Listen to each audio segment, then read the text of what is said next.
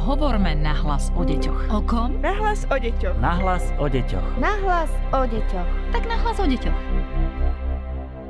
Vítajte v podcaste Nahlas o deťoch. Pozdravuje vás Darina Mikolášová. Asi žiadne dieťa nie je rodený, neboj sa. A preto sa dnes e, budeme zameriavať aj na detské strachy, obavy, úzkosti a podobne. Čo robiť, keď sa dieťa bojí? To je otázka, na ktorú sa budeme snažiť nájsť odpoveď so psychologičkou Výskumného ústavu detskej psychológie a patopsychológie Juditou Malík, ktorá je už v štúdiu. Pekne vás vítam. Ďakujem, dobrý deň. To, že sa dieťa bojí, je asi úplne prirodzené. Skôr by bolo asi zvláštne, keby sa nikdy nebálo, keby nemalo takéto úzkosti.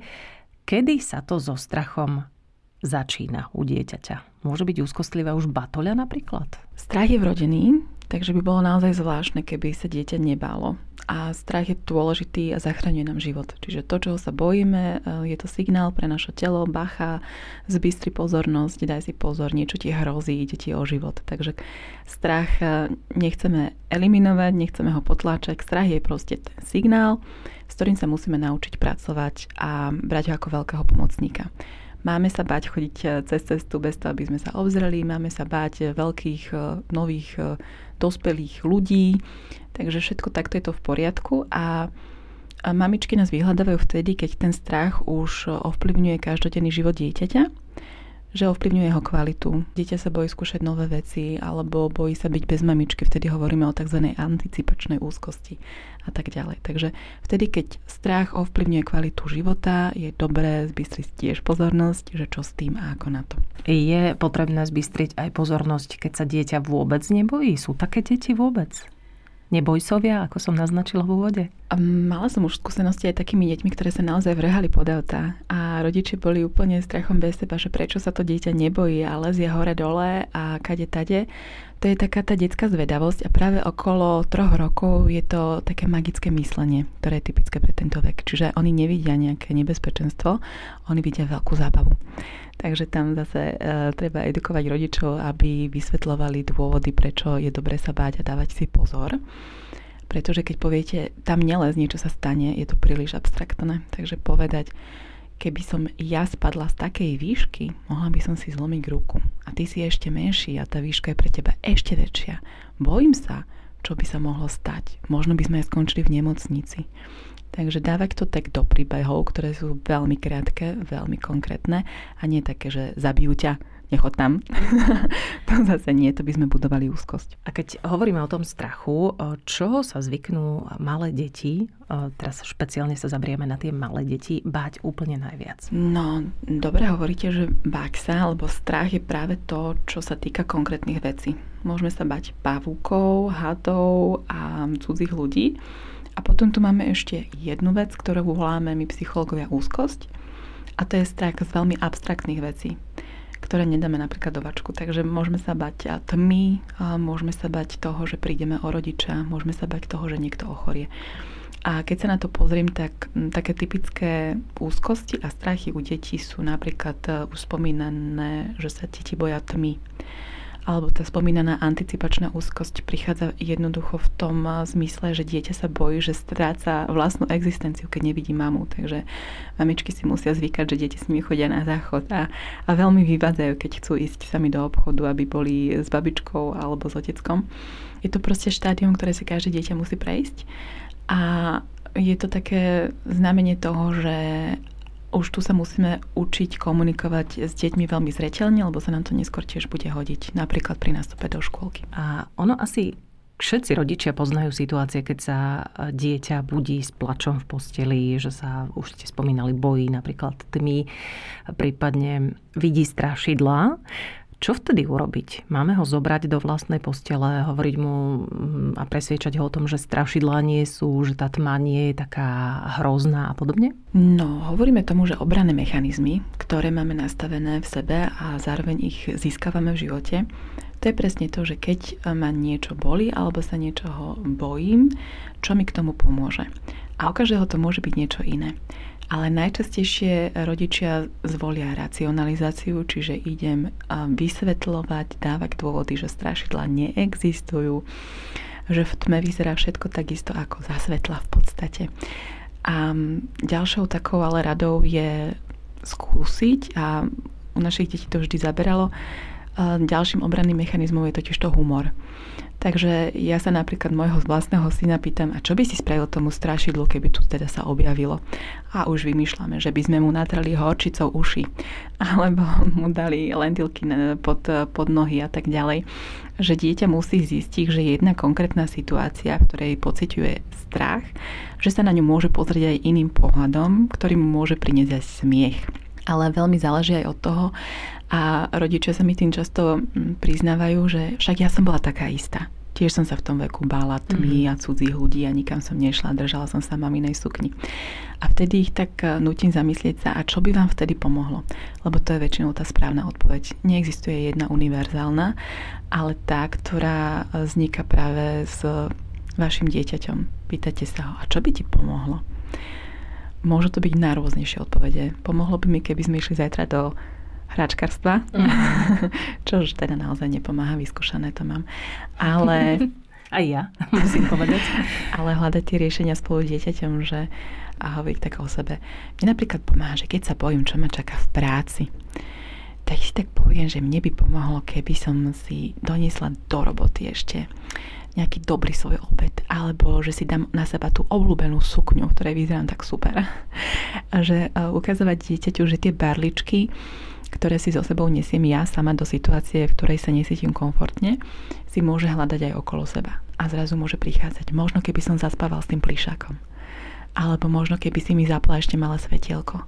Alebo možno keby si nechala otvorené dvere, aby som ťa počul, že si ešte v obývačke. A keď dieťa prichádza na toto riešenie samé, je veľmi ochotnejšie teda um, ho vyskúšať a nikde nie je napísané, že to, čo si dieťa vymyslí ako prvé, bude naozaj klapať, ale je to také dobrodružné putovanie v tom eh, strachu spolu s tým dieťaťom, aby získavalo aj ono samé tú situáciu mm, v zmysle, že mám to trošku aspoň pod kontrolou a ani nevieme, ako ten strach zrazu je menší a menší. Áno, ja som videla rôzne vynaliezavé mamičky máme v okolí. Je taká stránka, kde vytvorili dokonca špeciálne smetné koše na strašidla, alebo e, videla som tam strašidlo lapky, pasce na strašidla, zaklínadla na strašidla. Toto môže pomôcť napríklad? No práve to obdobie tých troch rokov a to magické myslenie, tak to je taká priechodná cesta pre tie deti. A zároveň sa potom ale na druhej strane stretávam s tým, že a nie je to klamstvo, neklamem svojmu dieťaťu. Takže naozaj je to na takej otvorenej komunikácii. K tejto otázke sa napríklad potom pridáva, že a kedy mu mám povedať, že darčeky nenosí Ježiško a ako je to s tým Mikulášom. A ja vždy hovorím, že všetko prispôsobte veku dieťaťa a jeho kapacite. A keď máte teda pocity viny z toho, že klamete dieťaťu, super, lebo to znamená ďalší lakmusový papierik, že asi je ten čas otvoriť tú debatu a hovoriť o tom, že mm, môžeš niekedy počuť od nejakého kamaráta, že to tak vlastne ani nemusí byť a nemusí to tak fungovať. A ty si myslíš čo? A ideme najprv si overiť, že či vôbec dieťa o tom chce počuť alebo nechce. Keď o tom nechce počuť, znamená to, že tak tomu to veľmi vyhovuje, nemáme mu to brať, je to funkčný mechanizmus, netreba ho narúšať. Ale keď prizná aj on nejaké také myšlienky, že no áno, však už som nad tým rozmýšľal, tak ako to vlastne je, mami, hoci, tak e, je to ten priestor, že preskúmame a zvolíme tú najlepšiu vec pre naše dieťa a pre nás, aby sme v tom obidvaja cítili ten komfort. Takže sa môže stať um, napríklad že povieme, že je pravda, že niekedy Ježiško nenosí tie darčeky, ale dá maminke a oteckovi peniažky, aby sme ti to kúpili my. A zase overiť, že či to je tá, tá dostatočná informácia. Niekedy si myslíme my dospelí, že čím viac hovoríme, tým lepšie, lebo sme všetko vystihli, postihli a dieťa to rovno uzavrie vo svojej hlave, ale ono je dobré postupne dávkovať a prispôsobiť sa tomu, koľko to dieťa vtedy je ochotné počuť. Mm-hmm. Poďme k starším deťom, zároveň aj k tomu strachu, ktorý je hmatateľný, dá sa povedať, lebo teraz sme hovorili o tom abstraktnom, ako ste povedali. Keď sa dieťa bojí napríklad psov, Môžeme mu hovoriť, že nič sa nedeje, pohľadka toho psíka je nádherný a podobne, alebo zvoliť inú taktiku? A ako by sme sa cítili my, keby že máme pred sebou nejakého obrovského hada a niekto sa na nás pozrie, že však ho pohľadka je však mm-hmm. pekné oči má, nie? Že ísť na to cez seba, hej? Áno, skúsi najprv povedať, ako by som sa cítila ja v tej situácii a kedy som naposledy cítila to isté a čo ja by som vtedy vnímala ako prínosné. Takže ja by som na to išla, volá sa to systematická desenzitivizácia. už to nikdy nepoviem, slúbujem. Veľmi odborne to znie, ale určite to rozmeníte na drobné. Ide o to, že postupne dávkovať a skúmať ten priestor, kam až to dieťa vie zájsť. A robia to odborníci a robia to veľmi opatrne. Ide o to, že niekedy sa dieťa vystraší už vtedy, keď povieme slovo pes. Mm-hmm. Takže vtedy naozaj nejdeme ešte do situácie hľadať v parku nejakého psa a skúšať na ňom niečo viac. Musíme preskúmať a rozmýšľať, kedy to asi vzniklo, z čoho to môže prameniť, či my sme v rodine nezažili niečo podobné. Možno to dieťa naozaj nikdy nemalo zlý zážitok so psom, ale počula, ako teta hovorí o tom, že ona sa ich hrozne bojí. A toto môže byť takéto generačné dedenie nejakých strachov a úzkostí. A jednoducho sa to stáva, za jazyk to asi nevieme, ale vieme s tým pracovať. Takže znova spýtať sa, prečo sa bojíš toho psa je ideálne nepýtať sa pri psovi, pretože keď sa, keď sa pýtame pri svoje dieťa je zarezané a nehovorí nič. Áno, môže to byť skreslené. Takže m, mm, prichádzame potom na také veci, že ja sa ho nebojím, že ma kúsne, ale on tak hrozne šteká a prídeme na to, že to dieťa naozaj od malička malo problém s nejakými hlasnými, nepredvídateľnými zvukmi. Teda nebojí sa psa, balo by sa možno aj krokodila, keby veľmi zarevala, alebo medveďa.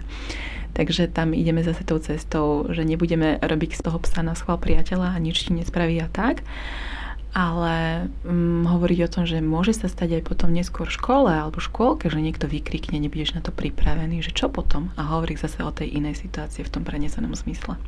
Môže mať dieťa aj strach zo strachu napríklad? Ja sama mám strach zo strachu. Je to, je to ten najlepší, najlepší strach je strach zo strachu, pretože sa vtedy vlastne dieťa bojí, že nevie, ako bude reagovať že sa bojí situácií, v ktorej nemá nad vecami kontrolu. To úplne prirodzené a vtedy zase tie obranné mechanizmy, ktoré som spomínala. Že čo to dieťa môže spraviť vždy, keď sa niečoho bojí. Niekedy to môže vyzerať naozaj triviálne, že dieťa bude mať taký mechanizmus, že si zakrie oči alebo si začne spievať alebo pískať, aby sa odnieslo ku iným myšlienkam ale záleží asi mm, od toho, v akej situácii to dieťa ten strach zo strachu popisuje. Či sa bojí konkrétnej učiteľky a bojí sa tej hodiny, alebo sa bojí niekam ísť e, do tábora prvýkrát, že to je úplne prvá skúsenosť pre neho. To sú zase všetky momenty, s ktorými sa dá pekne pracovať.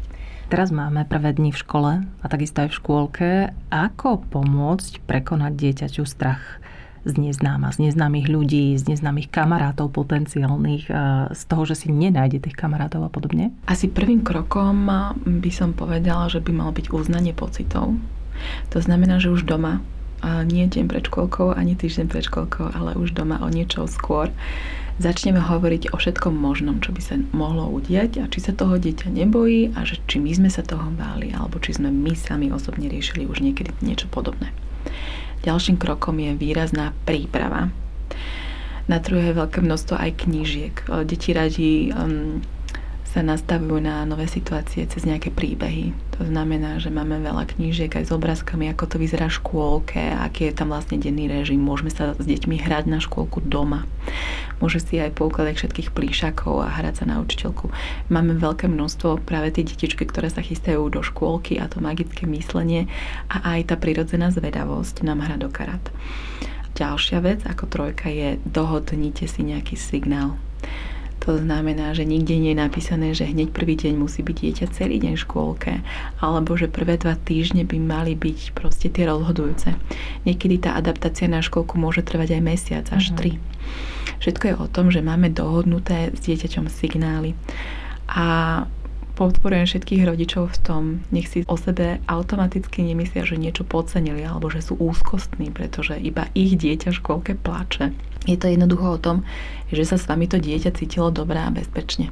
A čaká ho veľmi výrazný krok jeho živote, kedy sa musí postupne učiť, zvykať si aj na neznámeho človeka, ktorý mu má pomáhať s takými vecami ako naliak si pitie do pohára alebo byť úplne v novom priestore s deťmi, ktoré si on sám nevybral. Takže všetok ten strach je úplne prirodzený, normálny a nie je to koniec sveta. A to najhoršie, najhoršie ja to tak hovorím, že zahrajme si na katastrofický scénar. To najhoršie je, že proste ten um, rok škôlke sme teraz nedali v troch rokoch a príde to v štyroch a všetko bude aj tak v pohode. Viem, že to nesie so sebou následky, ktoré nie sú také úplne ľahké, ale keď si zoberiete na misku váh, o čo vám naozaj ide, či o dobro dieťaťa a, ktoré by znamenalo aj chvíľku počkať, alebo skúšať škôlku len na pol dňa, aspoň na nejaké dlhšie obdobie, alebo na to dosiahnuť ten efekt dieťa, škôlka a basta. Hmm. Všetko záleží od vašich možností, situácií a aj o tom, že máte po ruke teda aj psychologa, ktorý by vám s tým mohol pomôcť. Ešte mi napadá jedna otázka. Keď sa dieťa bojí šmykľaviek alebo vyliesť po rebríku a vedľa aj napríklad dieťa, ktoré sa vôbec nebojí, ktoré je maximálne odvážne, ako rodič, akú mám zvoliť taktiku? Môžem poukázať na to dieťa, že pozri sa, ono sa nebojí a ty sa tu bojíš a ty tu plačeš a podobne? Porovnávanie by bol asi ten posledný klinček do rakvy, obrazne povedané. Môžeme zvoliť radšej taktiku, že vidím, že sa bojíš ísť na tú preliezačku, ty sa asi bojíš, aká bude rýchla. Čo keby sme sa pozreli na to, ako na nej ide ten chlapec a ty mi povieš, či je príliš rýchla alebo pomala. A učiť to dieťa, aby si na tom druhom dieťati všimlo to, čo by jemu mohlo robiť problém, či sa bojí tej rýchlosti, alebo tej výšky, alebo či sa bojí toho, že ten rebrík je nejaký zvláštny, strmý, alebo tie schody sú už také všelijaké. A keď si to tak navníma a nacíti, tak sa zase môžeme spýtať otázku, tak čo, videl si? Ako to bolo? Čo si o tom myslíš? A môže povedať, ja tam naozaj nechcem ísť. Uh-huh. A rešpektovať a to. rešpektujeme to. Alebo povie, že možno ešte chvíľku počkam a chcem to skúsiť. Alebo povie, pozor mamičky, oteckovia, choď tam ty prvá. a potom sa ukáže, pokom to, to dieťa je. No. A my povieme, že konečne môžeme ísť na preliesku napríklad. Keď sa dieťa bojí byť samé doma, keď sa už napríklad z tej školy vrátime alebo zo škôlky, ale nemáme tu možnosť byť s tým dieťaťom doma, to znamená, že ho musíme nechať samé, musíme ísť ešte do práce. Čo v takom prípade? Hovoríme o ako starom dieťati? Mm, asi väčšom. 10 rokov? Napríklad? Alebo povedzte mi vy, kedy je vhodné už dieťa nechať samé doma. Dám proti otázku. Fíha, no našťastie neobohovoríme nikdy konkrétne čísla vekové ale hovoríme o takých štádiách mladší školský vek, starší školský vek. Je to zároveň aj o tom, aké to dieťa je, aký vzťah má s rodičom, či už to niekedy zažilo, ako reagovalo, keď tam bol niekto iný, či babka, alebo či radšej chcel byť samé, alebo či aj keď tam niekto dospelý je, radšej sa utiahne do svojej izbičky a podobne, čiže tam je príliš veľa faktorov. A odo mňa, hoci čo by ste robili, nezískate konkrétne číslo, aký je ten vek na to ale asi dať mu na výber, to by bolo ideál, lebo vždy sa dá aj to dieťa zobrať. Ja som mala naposledy dieťa v robote, točilo sa cez poradu na, na kresle. Dalo sa to vydržať tú hodinu, ale dlhšie asi nie. Čiže rozobrať si všetky možnosti, dať dieťaťu na výber, zase pripraviť sa na tú situáciu, hovoriť o nej dopredu a dať si ten signál. Čiže dieťa stále má telefón, má tú možnosť Teraz sú všelijaké možné aplikácie. Toto sú všetko tie veci, ktoré sa najprv musia priniesť na stôl, keď sa o tom vôbec uvažuje. Uh-huh. A posledná otázka, keďže sa stále hovorí o tretej vlne pandémie a o delta víruse, ktorý sa týka hlavne detí. Čo strach z covidu, z choroby ako takej? Ako ho vysvetliť dieťaťu? A ako s ním pracovať? Nuž, deti začínajú rozmýšľať o smrti ako o takej trvalej záležitosti až okolo 11. roku života. Čiže oni aj doteraz, keď hovoria do tohto veku o tom, že sa boja, že zomrú, alebo že niekto blízky zomrie na COVID, ešte stále to nemá také uchopené v tej hlave, pretože to myslenie to také až abstraktné o smrti živote prichádza až okolo toho 11. roku života. Takže keď hovorí dieťa, že sa bojí smrti z covidu, tak uh, môžeme uvažovať aj o tom, že to od niekoho počulo. Presne takto vyslovenú vetu. A treba rozlišovať, do akej miery je to strach naučený a do akej miery je to strach uh, jeho. Tomu sa potom pristupuje v tom rozhovore z trošku iného hľadiska. Zase platí to, že vytvorme najprv priestor na to, aby o tom dieťa hovorilo, aby sme práve prišli na tú príčinu toho, že dieťa povedal, bojím sa smrti z korony, alebo bojím sa korony. A hovoríme o tom, a čoho konkrétne sa bojíš a priznať, a ja sa toho bojím, alebo bála som sa a pomohlo mi toto. Pretože keď budete hovoriť dieťaťu, že ničoho sa nemáš báť, prosím ťa, čo to tu prežívaš, vidíš, to je iba taká pachorka, tak dieťa vás bude veľmi rešpektovať ako rodiča. Môže to prevziať, ale nemusí to mať znútornené.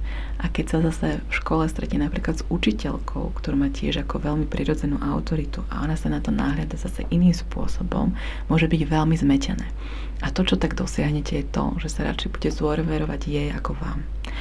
A to každého rodiča postupne môže zraniť. Takže som za otvorenú komunikáciu, ale znova opakujem, vždy keď hovoríme s dieťaťom, musíte ísť do toho rozhovoru s tým, že idete najprv preskúmať situáciu, nie dávať rozumy a musíte informácie dávkovať postupne a primerane veku dieťaťa. To bola psychologička Judita Malík. Ak ju chcete nájsť, tak v výskumnom ústave detskej psychológie a patopsychológie pracuje, alebo nám napíšte nahlas o deťoch zavinač woodpub.sk a my vaše otázky samozrejme posunieme buď jej alebo našim ďalším odborníkom. Ďakujeme za to, že ste boli aj dnes s nami. Tešíme sa na vás opäť o týždeň.